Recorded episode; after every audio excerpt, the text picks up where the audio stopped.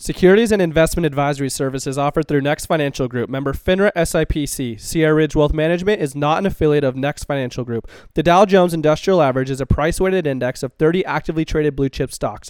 The S&P 500 is a market cap-weighted index composed of the common stocks of 500 leading companies in leading industries of the U.S. economy. This material is not intended as an offer or solicitation for the purchase or sale of any security or other financial instrument. Past performance does not guarantee future performance. All the views expressed are those of Hunter Lowry and not those of Sierra Ridge Wealth Management or Next Financial Group. Next does not provide tax or legal advice.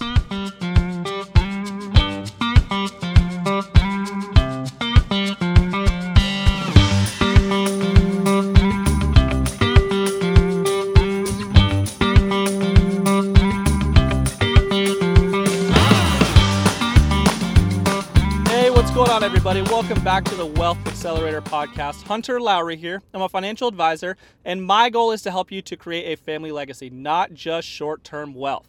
Okay, guys, I want to talk about your distribution strategy today because it is so great to have a big nest egg built up. It's way more fun to talk about growing and accumulating and how can I be more aggressive and how big are my accounts going to get. I mean, that's the exciting part, but what's going to happen when you actually start to use this money. So at Sierra Ridge, you know, we in the background in our Sacramento office, it's not in the Roseville office, but in Sacramento, we have the uh, the Sierra Mountains. That's where the Sierra Ridge came from, and you know, kind of the metaphor for those mountains is that when people are climbing a mountain, everybody wants to talk about going up. That's the cool part of the story. You know, the the lack of oxygen and how steep it was and all the craziness that can happen when going up going back down the mountain. Nobody talks about that part of the story, but realistically, that's actually the most dangerous part of the journey. The, the most people have issues going back down the mountain, and it really relates to your financial planning situation. It's way more fun to talk about the hot stocks, the hot sectors,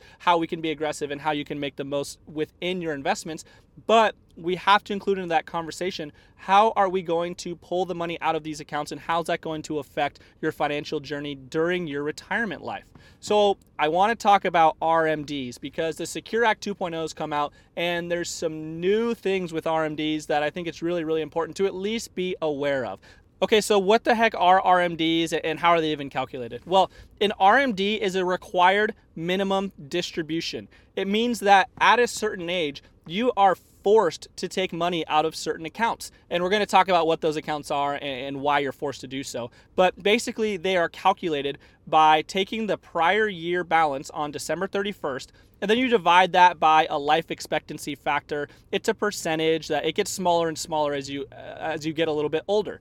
But basically, just for quick math's sake, let's say you have $100,000 December 31st of last year. Um, you're actually supposed to, or were supposed to, start taking RMDs at age 72. So if you turn 72 this year, your life expectancy factor is 27.4, and then you have to pull basically just shy of 37 or $3,700 from your account. So, again, that's really getting into the weeds. I, I never tell my clients what their life expectancy factor is, or all that they need to know is hey, it's time to pull RMDs. This is the amount that you're required to take out, and I'm going to send it to your bank. No big deal. Again, another great thing about having an advisor in your corner, you don't have to worry about it.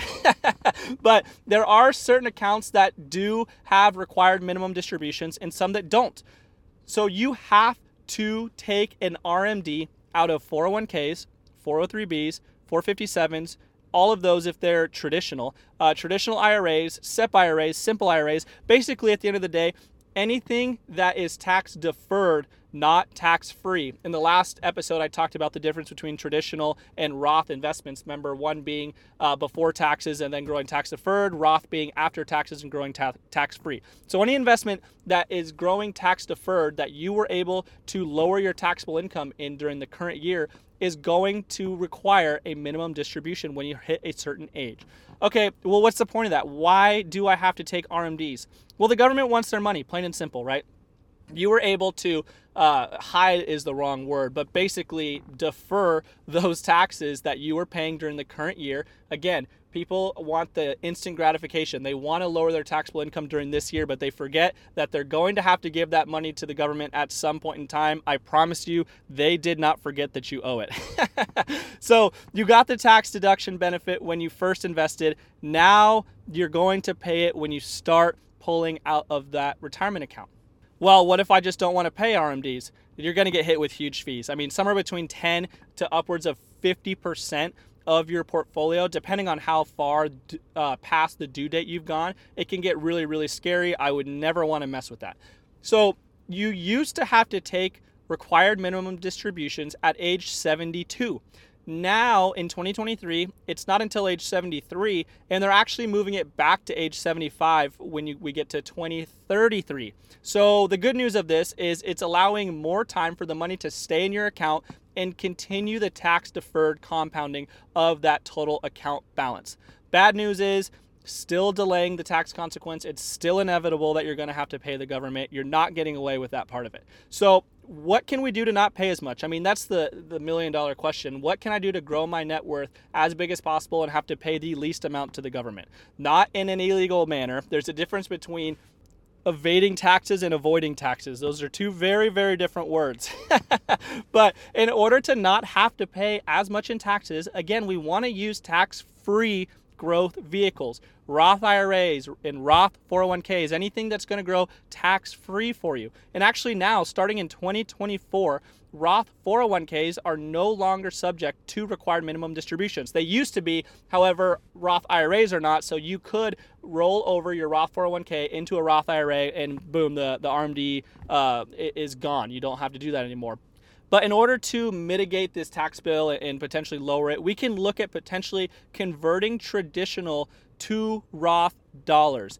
And it might make sense to just take that tax hit now, roll over some of those traditional IRA or traditional 401k dollars into a Roth IRA, and then you have a tax free compounding effect going forward. But again, the amount that we roll over, we will have to pay taxes on right now. So when we do this, we want to make sure that we look at your tax brackets, what they are now versus what they might be later. And we would want to make these conversions, well, number one, when you are out of debt and it is not going to put you in a financial liability by uh, increasing your tax bill that d- during the current year. But we also want to make these conversions in years when you are potentially in a lower tax bracket rather than in the future if you might be in a higher tax bracket in order to limit the amount of taxes that you're going to pay on that conversion.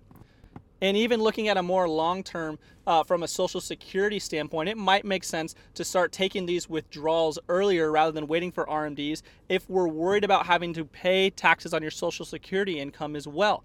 Because if your adjusted gross income is above 32,000 when you're filing joint, then your Social Security could be taxable. So therefore, if your RMDs are going to raise your gross income above $32,000 and you're married filing joint, we might want to start drawing on it sooner so you're not having to pay taxes on your social security income as well.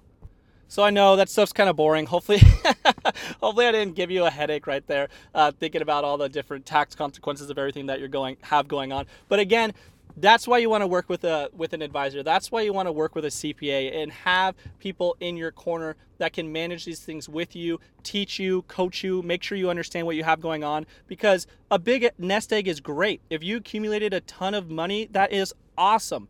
But I really, really, really do not want any of my clients to get caught surprised on the real value of their accounts once we start to withdraw from them if they have no idea what the tax consequences were of their entire years during their accumulation phase. So, again, guys, if you would like help going over your financial situation and creating a plan to help you reach your financial goals while taking on the least amount of risk, I would love to help you out. You can book a one on one discovery call with myself at hunterlowry.com. All right, guys, it's a great day to have a great day, everybody. Take care.